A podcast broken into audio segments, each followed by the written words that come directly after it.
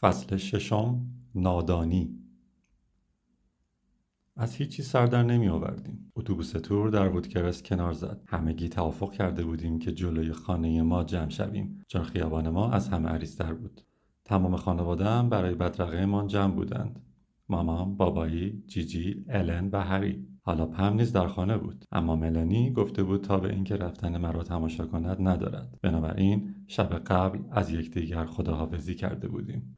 بچه های محل هیچگاه قبلا اتوبوس تور ندیده بودند. به خاطر همین مدام دور اتوبوس میچرخیدند. چرخهایش را نگاه می‌کردند. روی صندوق چمدان سرک میکشیدند و با راننده صحبت می‌کردند. دینا جوری ردیفش کرده بود. در نهایت آهنگ دخترها فقط درد سرند می 1986 در رادیوی محلی معروف شد. اوایل انتشارش در ماه مارچ خیلی موفق نبود اما اواخر ماه می حسابی آتش بپا کرد.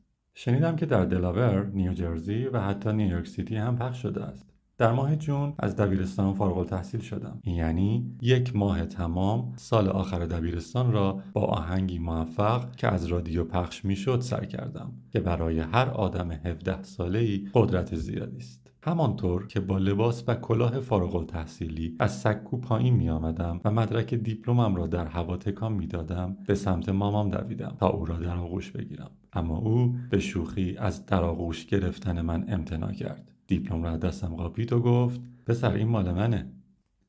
جولای نرسیده دینا من و جف را در استودیوی شماره چهار مرکز فیلادلفیا حبس کرده بود تا نخستین آلبوم موسیقیمان به نام خانه را بلرزان را ضبط کنیم. از آنجا که من و جف از روزی که با هم آشنا شده بودیم آهنگ می ساختیم آلبوم را به سرعت برق ضبط کردیم. اما دینا مدام آهنگ ها را دستکاری و مجددا تدوین و تنظیم می کرد و در نهایت تولید را نابود می کرد همان موقع هم رابطه ما با او داشت خراب می شد اما زمانی برای بحث در مورد این موضوع نداشتیم. آهنگ موفقی داشتیم و همین حالا باید به این فکر می کردیم که چطور از آن به سود برسیم. به همراه ال ال کول جی و هودینی چند برنامه در سراسر ساحل شرقی اجرا کردیم. از جمله چند برنامه پرفروش در نیویورک سیتی. سپس اولین تور کامل خود را رزرو کردیم. کنسرت دو تا از بزرگترین گروه های هیپ هاپ آن زمان در سطح کشور با نام های پابلیک انمی و تو لایف کرو را ما شروع کردیم. چمدانهایمان را توی صندوق اتوبوس گذاشتیم. خانواده بیولوژیکی هم با تشریفات به خصوصی مرا به خانواده جدید هیپ هاپی هم معرفی می‌کردند. JL پدر جدیدم بود. بالغمان او بود. آدم بزرگمان او بود. او برنامه سفرمان را به مامان و بابایی داد. در این برنامه مسیر حرکت اتوبوس نام هتل هایی که در آنها اقامت می کردیم و شماره تماس ها نشانی محل های اجرا و تاریخ هایشان نام نماینده ها و اطلاعات تماس نوشته شده بود. جل 21 ساله بود و چیزی نمانده بود وارد 22 سال شود. او از همهمان بزرگتر بود. وقتی مامان و بابایی فهمیدن که او مسئول ماست خیالشان راحت شد. عمر از همه کوچکتر بود. تنها 16 سال داشت و در آن سن و سال سلیقه لباس پوشیدنش بسیار حیرت انگیز بود. همیشه جذابترین لباس ها را همراه خود داشت و تنها کسی بود که می‌دانستم در مسافرت ها اتو در چمدانش میگذرد. بیشتر گروه ها برای حفظ قرینگی حداقل دو رقصنده همراه خود داشتند. اما عمل جراحی پای عمر آنقدر موثر بود که ما تنها به او نیاز داشتیم. من و عمر بچه که بودیم فقط ده خانه با هم فاصله داشتیم. می‌توان گفت او شاهد اغلب اتفاقات بزرگ زندگی من بوده است. دوران رالی چاپر و چکمه های گافشرانی هم را دیده. توی انبارمان کلی یخ کیسه کرده و حتی زمانی که مرا در آمبولانس میگذاشتند به من دروغ گفته. آره پسر معلومه معلومه که دانک زدی. عمر سال دیگر فارغ تحصیل می شد بنابراین جرال باید به خانهشان می‌رفت تا به مادر او قول بدهد مسئولیت پیگیری انجام تکالیف عمر و اینکه او همچنان در تمامی دروس نمره الف بگیرد را میپذیرد. خانم براون که نقشی اساسی در نامیدن فرش پرنس داشت این را شرط کرده بود تا به عمر اجازه بدهند با تورمان بیاید. جیل به مادر عمر گفت خانم رامبرت لازم نیست نگران باشین. من فارغ التحصیل اوربروکم. ویلهم فارغ التحصیل اوربروکه و بهتون قول میدیم که عمر هم از اوربروک فارغ التحصیل میشه. طی یک سال بعد جیل به عمر کمک کرد تا تکالیف خود را در اتاقهای هتل توی اتوبوس تور و استراحتگاه ها انجام دهد. حتی یک روز تمام بازی سیکس فلگز اوور جورجیا را در شهر به خاطر فیساغورس از دست دادند. شب قبل ردی راک به مهمانی رفته و حسابی خسته بود. او وسایلش را در اتوبوس رها کرد و قبل از اینکه راه بیفتیم در تخت خواب تاشو به خواب رفت. جف به تازگی یک کیف انویل نو خریده بود تا با آن بتواند صفحه گردانها صفحات موسیقی و بیت باکس هایش را حمل کند. آن روز جف ساکت و منزوی بود اما آن موقع چون خیلی هیجان زده بودم متوجه نشدم. سالها بعد با ما درد و دل کرد و گفت از آنجا که در کودکی پدر و مادرش بیش از اندازه مراقبش بودند هر وقت لازم می‌شد تا از فلادلفیا بیرون برویم دچار حمله استراب و دیگر واکنش های جسمی می‌شد و گاهی سی تا چهل دقیقه حالت تهوع پیدا می‌کرد. ولی مدتهای مدید اصلا دربارش حرف نزد. همگی به این نتیجه رسیدیم که سفر به این همه شهر کوچک و بزرگ غریب بدون محافظ منطقی نیست. و البته در روزهای اولیه زوره پاپ محافظ به معنای هیکلی ترین و بلندقدر ترین دوستتان بود که هیچ وقت لبخند نمی‌زد. نام دوست ما که چنین ویژگی هایی داشت چارلز آلستون بود که به او چارلی مک می‌گفتیم. چارلی مک در فیلادلفیای جنوبی یکی از مناطق خشنتر شهر بزرگ شده بود. والدینش از هم جدا شده بودند و او با مادرش زندگی می‌کرد. در دوران کودکیش زیاد جابجا می‌شدند. تا اینکه آشفتگی زندگی خانوادگیش او را روانه خیابانها کرد. چارلی وقتی فقط یازده سالش بود سر کوچه ها مشغول مواد فروشی شده بود. بعد از مدت کوتاهی همراهش اسلحه هم داشت و جدیتر وارد کار مواد فروشی شده بود. زمانی که او را دیدم دو متر قد و حدود 140 کیلوگرم وزن داشت. هیچکس جرأت نمی‌کرد با چارلی مک در بیفتد. آن روز سر با کیسه سبز رنگ بزرگی که پر از یک دلاری و پنج دلاری بود پیدا شد. ظاهرا سودش از تأمین دوای محله بود. مثل بابا نوئل منطقه سیاپوستا کیسه زباله را روی شانهاش انداخته بود. جیل گفت چارلی نباید با کیسه پول به این بزرگی بچرخی. چارلی قرقر گفت منظورت چیه؟ منظورت چیه؟ چی داری میگی؟ من بدون پولم هیچ جا نمیرم. صدای چارلی خیلی بم بود و به نسبت کسی که دو متر قد داشت خیلی سریع حرف می‌زد. وقتی هیجان زده می‌شد آنقدر کلمه یا جملهش را تکرار می‌کرد تا تسلیم شوی. پسر پسر پسر پسر. دوباره دوباره دوباره دوباره سب کن سب کن سب کن سب کن. اینجور حرف زدنش هر کس را متوقف می‌کرد. زنگ صدا و سرعت تکرارش را نمی‌شد درک کرد. اما به نحوی اجاب آور موافقت شنونده را به همراه می آورد بنابراین گذاشتیم آرام شود. جف جی ال و من بعدا با او صحبت کردیم. راجع به آرزوهایمان گفتیم و اینکه می‌خواهیم به چه چیزهایی برسیم. به چارلی پیشنهادی دادیم. او می توانست همچنان مواد فروش بماند. شانسش را با ما امتحان کند و همه برای خودمان زندگی درست درمانی بسازیم. نمی توانستیم آنقدر که در خیابان پول در می آورد به او بپردازیم اما می توانستیم به او قول بدهیم که روزی این کار را خواهیم کرد. چارلی لحظه ای مکس کرد. می‌شد فهمید که دارد سبک سنگین می کند او هم رویاهایی داشت و جایی ته دلش می‌دانست لیاقتش بیشتر از وضعیتش است. فقط نیاز است کسی بلند این را به او بگوید. او گفت فکر کنم بتونم یه جوری با شما کنار بیام. نهایتا او زندگیش را وقف دیجی جازی جف و فرش پرنس کرد. البته به تعهدش اعتمادی نمی رفت اما حقیقت این است که از همان روز دیگر هیچ وقت سمت فروش مواد نرفت. بالاخره چمدونا رو در اتوبوس گذاشتیم. همه خدافزیشان را کرده و سوار شده بودند. خانواده هم را در آغوش کشیدم و سپس سوار اتوبوس شدم. از سه پله لاستیکی بالا رفتم. آستانه ورود به زندگی جدیدم. ورود به دنیای ستارگان. گذرگاه خروج از دوران کودکی و ورود به ناشناخته های بینهایت. تنهایی جایی می‌رفتم که بابایی دیگر نمی‌توانست به من آسیبی برساند و در عین حال دیگر نمی‌توانست از من محافظت کند. جایی که دیگر مادرم را خجالت زده و ناامید نمی‌کردم. دوری از ترسی که در چشمانش بود و می‌گفت او دارد زندگیش را تباه می‌کند. وقتی در شروع به بسته شدن کرد چشمم به جیجی افتاد. او به من لبخند زد. همان لبخندی که تمامی یک شنبه های زندگیم در کلیسای باپتیس رستاخیز دیده بودم. گفت فقط این رو یادت باشه پسر قشنگم. وقتی داری بالا میری با همه مهربون باش. چون ممکنه وقتی در حال سقوطی از کنار همون آدم ها رد شی. در حالی که اتوبوس ما خرخر کنان روی پل خلیج چساپیک حرکت می‌کرد خورشید در حال غروب کردن بود. از پنسیلوانیا به دلاور و از دلاور به مریلند رسیده بودیم. هیجان اولیهمان فروکش کرده بود. نجوای خیابان مثل لالایی مرا به عالم رویا برده بود. ناگهان فکری از ذهنم گذشت. الان من مسئولم؟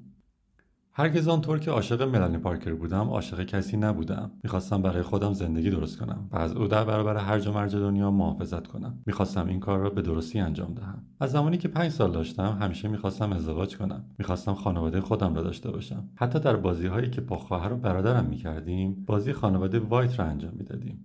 الن در نقش کتی، هری در نقش دیکی و من در نقش جونیور بودم. بعدها در خیال بافی هایم هرگز چندین دوست نداشتم و بیبندوباری های افراطی نمی کردم. در خیال پردازی هایم همیشه فقط یک زن را تصور می کردم.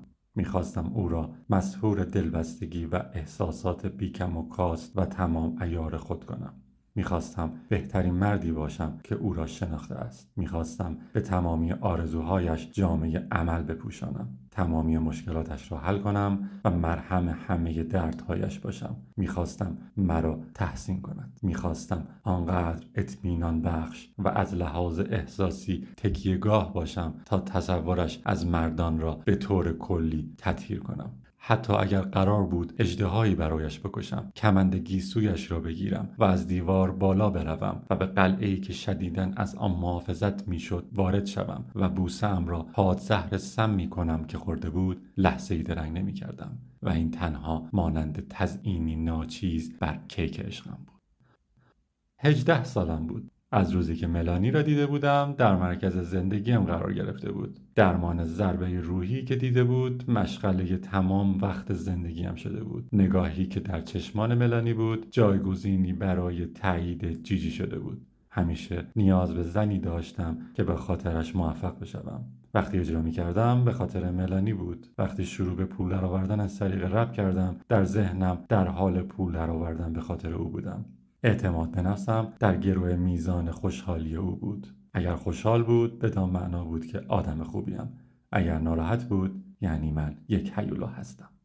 در مسیر ما به جنوب به تالهاسی رسیدیم. بقیه بچه ها زودتر به محل اجرا می تا تنظیمات صدا و کنترل کیفیت آن را انجام دهند. و از آنجا که من فقط ربخان بودم 45 دقیقه قبل از اجرا در محل حاضر می شدم شب اول به اتاق تعویض لباس رفتم. دیدم همه اعضای گروه با شش یا هفت دختر گرده هم نشستن. شلوار جینجرداش پوشیده بودن و گوشواره های بامبو به گوش داشتند اتاق تعویض لباس بوی بخش عطر و اتکلون فروشگاه ها را می‌داد. معدبان از کیشا مرسدس و سینامون و بقیه دخترها خواستم که بیرون بروند و جلسه برای اعضای گروه ترتیب دادم. گفتم باید صریحا درباره قوانینی که داریم باهاتون صحبت کنم. نمی‌خوام هیچ دختری را توی اتاق لباس توی اتوبوس یا هر طبقه از هتل که توش سکونت داریم ببینم. اونجا هم نباید دختری باشه. نمی‌خوام بوی هیچ عطر یا صدای هیچ خنده ای رو بشنوم. از این مزخرفات خبری نیست. من عاشق ملانی ما به هم متحدیم و من هم برای این کسافتکاری نیومدم اینجا. همه پسران گروه طوری به هم نگاه می‌کردند که یعنی حتما دارد شوخی می‌کند. ردی راک دستش را بلند کرد و من انگشت اشاره ام را به سمتش گرفتم. چیه؟ ردی راک که گیت شده بود گفت پس کجا حسابشون رو برسیم؟ گفتم امیدوارم پشت همون جمله. چارلی مک گفت ویل این حرفا چیه می‌زنی؟ فقط خودت که نیستیم ما آدمیم چطوری از طرف خودت برای همه تصمیم می‌گیری؟ ببین پسر دیگه چیزی نمونده از ملانی خواستگاری کنم. قراره با هم ازدواج کنیم و من نمی‌خوام به خاطر یه سری کفتار که نمی‌تونم خودشونو کنترل کنن گند بزنم توش. عمر گفت داداش من به عشق و احساسی که داری احترام می‌ذارم اما ارزه نمیدم به من بگی کفتار.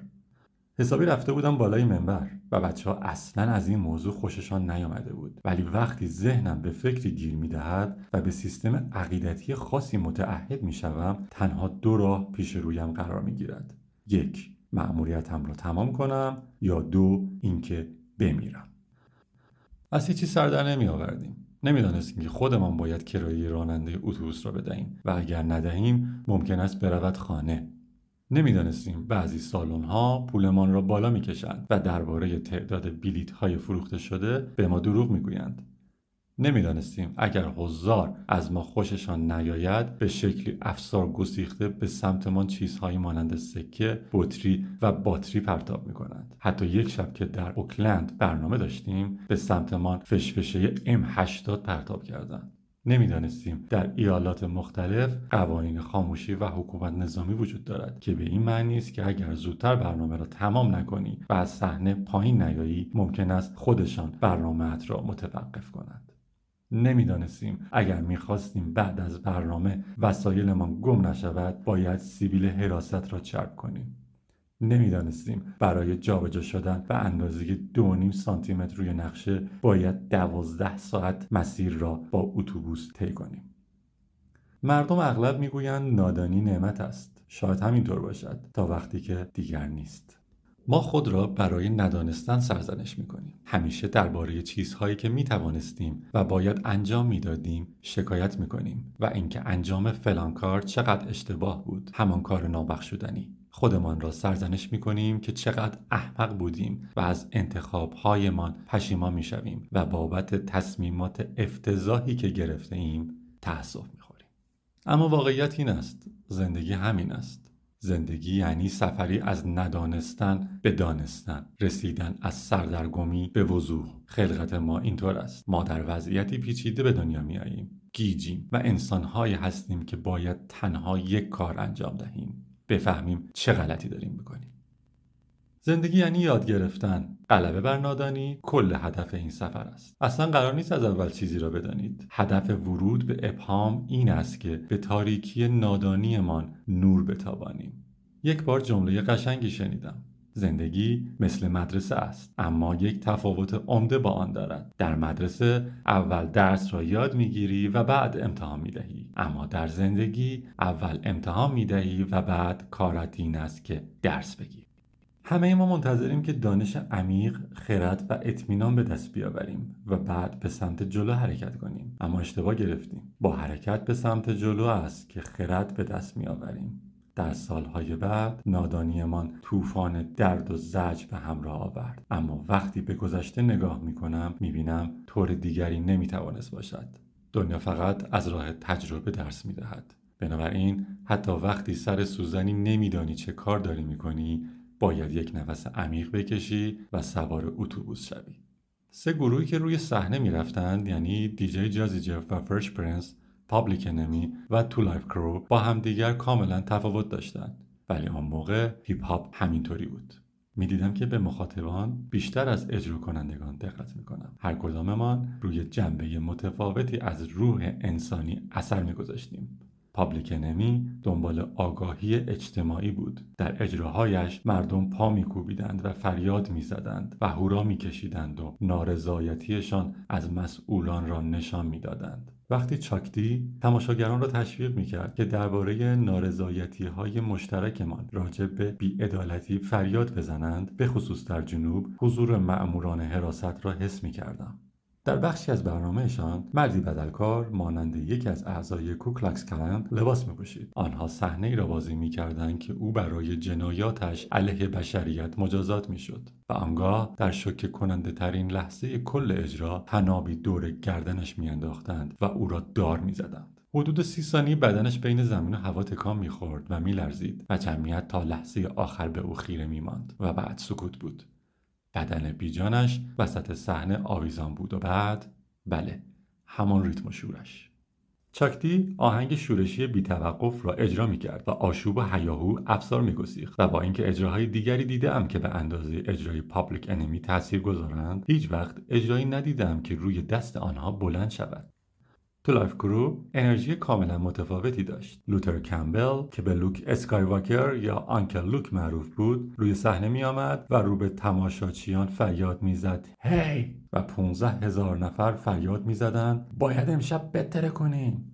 و از این تعداد حدود 8 هزار نفر زن بودند. البته هنوز دقیق نفهمیدم چرا. قبلا هیچگاه درباره 2 Live Crew نشنیده بودیم. با این وجود آنها در فلوریدا حسابی سر و صدا کرده بودند. نام آهنگ خیلی پرطرفدارشان باید امشب بترکانیم بود.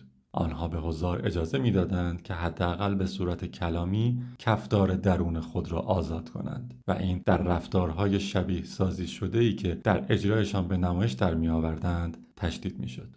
اگر می‌خوام راستش رو بگویم برنامهشان بعضی شبها از شبیه سازی فراتر می‌رفت. اما چیزی که خیلی توجهم را جلب می‌کرد این بود که چقدر همه باهوش بودند. این دوره ای بود که صاحبان قدرت خواه دولت، کسب و کار، پلیس و حتی بسیاری از والدین به اثر فزاینده هیپ هاپ و هنرمندان این سبک بدبین بودند و از آن میترسیدند. به خصوص وقتی در ایالات جنوب تور برگزار می کردیم، کنسرت های رپ حسابی تحت نظر قرار می گرفتند. وقتی با Public Enemy و 2 Live Crew در جورجیا، جنوب کارولینا، میسیسیپی و آلاباما کنسرت داشتی، تردیدی نبود که تمام حرکاتت زیر ذره بین است. قبل از کنسرت های جنوب همیشه جلساتی با کلانترهای محلی و رؤسای پلیس داشتیم تا ما را راجع به قوانین و اساسنامه های اخلاقی مناسب روی صحنه توجیه کنند.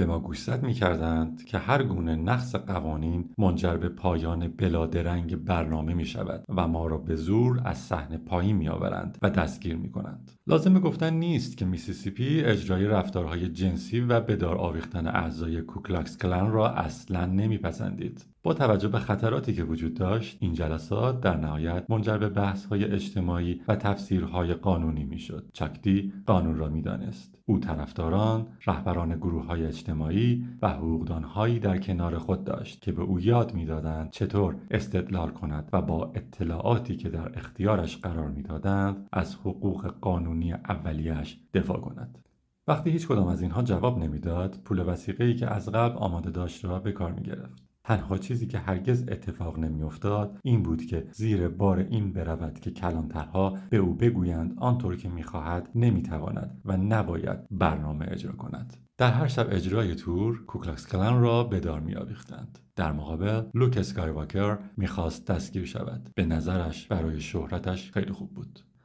Uncle Luke یک کارآفرین فوقالعاده بود. او خودش شرکت ضبط موسیقی آژانس پخش گروه بازاریابی و چند آرایشگاه سوپرمارکت و نیز چند کلوب شبانه داشت. هنوز نمی‌دانست چطور کار خود را از جایگاه فعلیش به مناطق دیگر گسترش دهد. اما می‌دانست که اگر در شهر ماکون جورجیا دستگیر شود چاپ روزنامه ای که این تیتر را در بتن روژ و شریوپورت لیوزیانا می‌زند ظرف 24 ساعت به اتمام خواهد رسید. و خب از همه مهمتر اینکه روی صحنه هم برایش خوش میگذشت. او همچنین از توجهی که اخیرا در سطح ملی و بین المللی به سوال هنر یا اخلاق می‌شد اطلاع داشت. آن زمان تیپر گور که همسر سناتور ال گور بود مسئول مقابله با حرفهای رکیک در هنر بود. آن موقع قوانین کمیسیون فدرال ارتباطات پخش حرفهای رکیک را ممنوع اعلام کرده بود و 2 Live حتی یک اثر نداشت که در آن از الفاظ رکیک استفاده نشده باشد. حتی مغازهدارانی که آلبوم های این گروه را میفروختند به جرم رفتار زشت دستگیر می‌کردند. در نتیجه Uncle Luke یک قایق خرید و روی آن یک دستگاه رادیویی ساخت و آن را دور از ساحل و در آبهای بین المللی نگاه داشت. تا از آن طریق بتواند به صورت قانونی چیزهایی که می‌خواست را در سرزمین اصلی انتشار دهد. لوک می‌دید که 2 Live Crew در مرکز اصلی این مبارزه است و می‌خواست از این انرژی برای وسعت بخشیدن به کسب و کارش در سطح جهانی استفاده کند.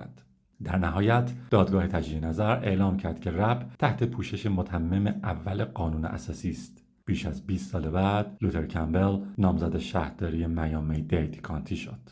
یادم میآید که وقتی در آن جلسات می نشستم خیلی دلم می‌خواست دستم را بالا ببرم و بگویم ببخشید جناب آقای مأمور کلانتر لازم نیست به من اونطوری نگاه کنی. چون مادر بزرگم با تو موافقه. اما احتمالا می‌تونی همین الان اونا رو دستگیر کنی. چون قطعا چاک امشب یک عضو کوکلاکس کلن رو دار می‌زنه و لوک هم وسط آهنگش نرسیده بند و بساطش بیرونه. ولی برنامه ما جناب مأمور برنامه ما خوب مفید و خانوادگیه. جف بهترین دی‌جی روی زمینه.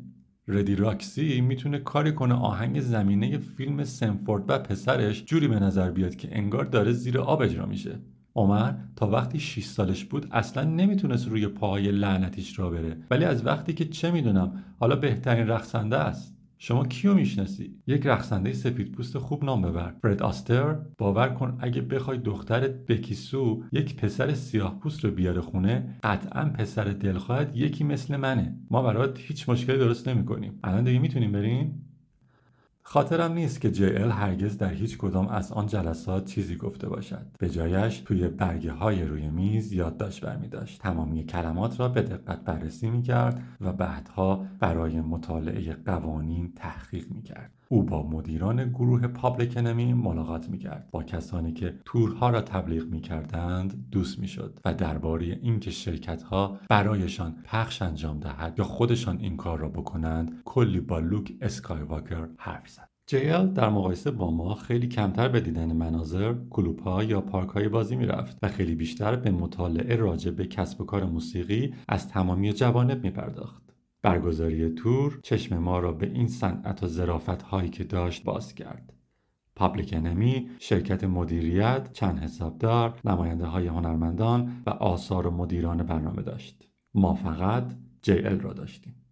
شرکت ورد آپ دینا هنوز هیچ هنرمند دیگری نداشت. دینا به ما نمی‌گفت چند نسخه از آهنگ هایمان به فروش رسیده و آهنگ هایمان هنوز در هیچ مغازه خارج از فیلادلفیا در دسترس مردم قرار نگرفته بود. اما جایی دیگر تحمل نکردم که فهمیدم دینا تماس هایی را که از جانب راسل سیمونز گرفته می شود پیگیری نمی کند. می توان گفت آن زمان راسل مهمترین فرد در دنیای هیپ هاپ بود. او از 1977 نماینده هنرمندان بود و آهنگ ضبط می کرد. او هم مؤسس دف جم رکوردز بود یعنی بزرگترین نام تجاری دنیای هیپ هاپ در دهه 80 او بزرگترین اجراها مانند اجراهای بیستی بایز، ران دی ام سی، ال ال کول جی و هودینی را ترتیب داده و مدیریت و تولید کرده بود.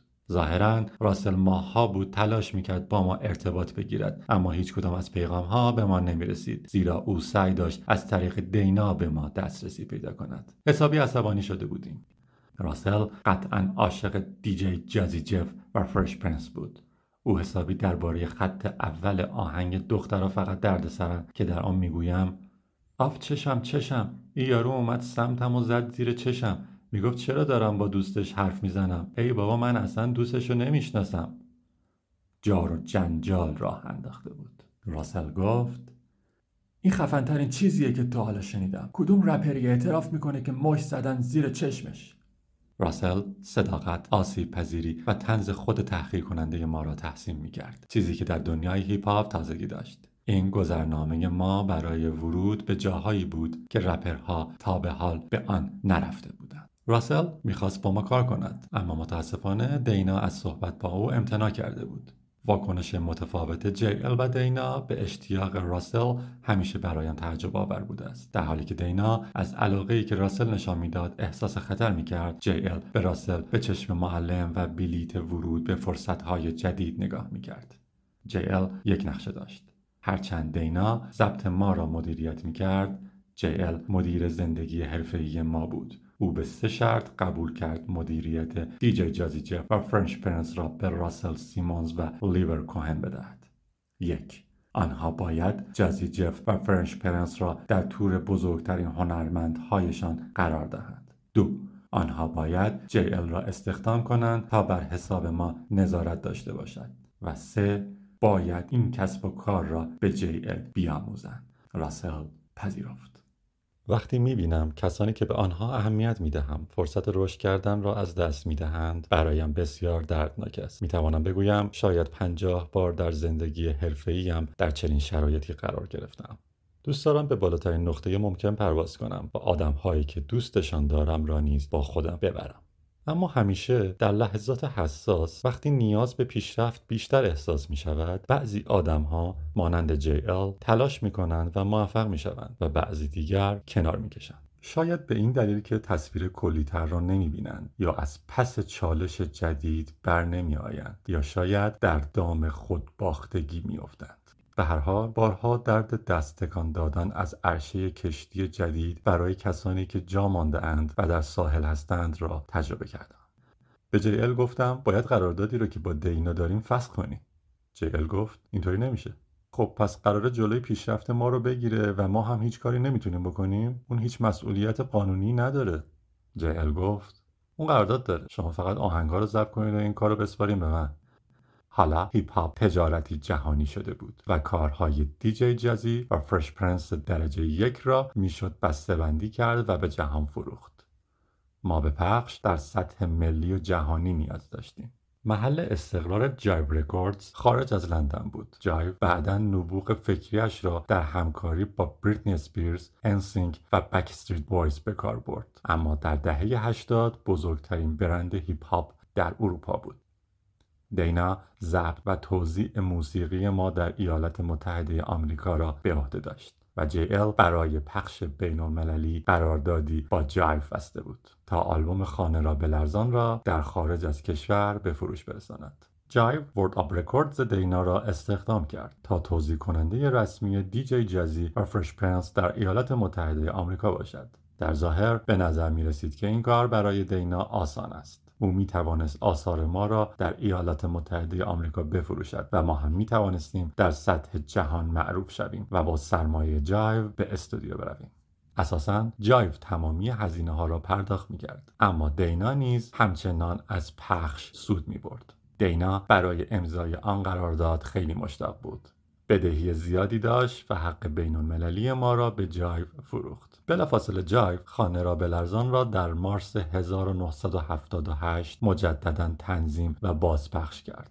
برای آن کاور جدیدی طراحی شد روحی تازه به آن دمیده و یکی از آلبوم های بسیار موفق در سطح جهان شد همچنین می‌شد این نسخه جدید را همچون اثر وارداتی به ایالات متحده آمریکا آورد دینا فهمید به جای دریافت حق پدید آوری پرداخت یک باره را انتخاب کرده و نمی‌تواند برای واردات کاری کند. بنابراین پول بیشتری خواست و تهدید کرد در غیر این صورت تمامی همکاری خود با جایو را قطع خواهد کرد. یک مبارزه قانونی شروع شد و به محض اینکه وکلا شروع به زیر رو کردن اسناد ما کردند فهمیدن من وقتی 17 ساله بودم با دینا قرارداد بستم. در قانون پنسیلوانیا فردی که کمتر از 18 سال دارد نمی‌تواند بدون حضور یکی از والدین یا قیم قانونی قراردادی را امضا کند. قراردادم را در لابی استودیو و در پیش از ضبط امضا کرده بودم و بنابراین از لحاظ قانونی هرگز با دینا قراردادی نداشتم. به همین سادگی دینا گودمن از کسب و کار دیجی جازی جف و فرش پرنس حذف شد. دینا خشمگین بود. ابتدا جایو و راسل سیمونز را سرزنش می‌کرد. اما چون وکیل و پولی نداشت که این موضوع را پیگیری کند تصمیم گرفت از کسی که می‌تواند انتقام بگیرد. یعنی من. مردم محل شروع به سرزنش من کرده بودن پسر دینا خیلی ناراحته. حواست پشت سرت باشه. بعد یک شب با ماشین آمد و بیرون خانه ما کنار زد و همانجا نشست. خیلی ترسیده بودم. اما بابایی ککش هم نمیگزید. بدون اینکه چیزی بگوید در خانه را باز کرد. به سمت ماشین دینا رفت و به طرف پنجره باز سمت شاگرد خم شد. دید یک اسلحه روی داشبورد ماشین است. بابایی گفت می‌تونم کمکت کنم؟ دینا با خشونت گفت این بی پدر و مادر کجاست؟ اگه منظورت از بی پدر و مادر ویله باید بگم توی خونه است. می‌تونی بیا یا همین الان بکشیش. همه خانواده هم تو خونه چون اگه به ویل دست بزنی باید همه ما رو بکشی. البته ما هم نمیستیم تا تو ما رو تهدید کنی. بابایی بلافاصله پشتش را به مردی کرد که می‌توانست به راحتی او را با تیر بزند و به سمت خانه حرکت کرد. نمی‌دانم به خاطر تمرینات نظامیش بود یا به خاطر بزرگ شدن در فیلادلفیای شمالی. اما آن روز درس ارزشمندی به من آموخت. مردن بهتر از زندگی با ترس است. من در اتاق پذیرایی هم بودم و این وقایع را از پشت پرده می دیدم دیدم دینا ماشینش را در خیابان گذاشت و دور شد. پایان فصل ششم.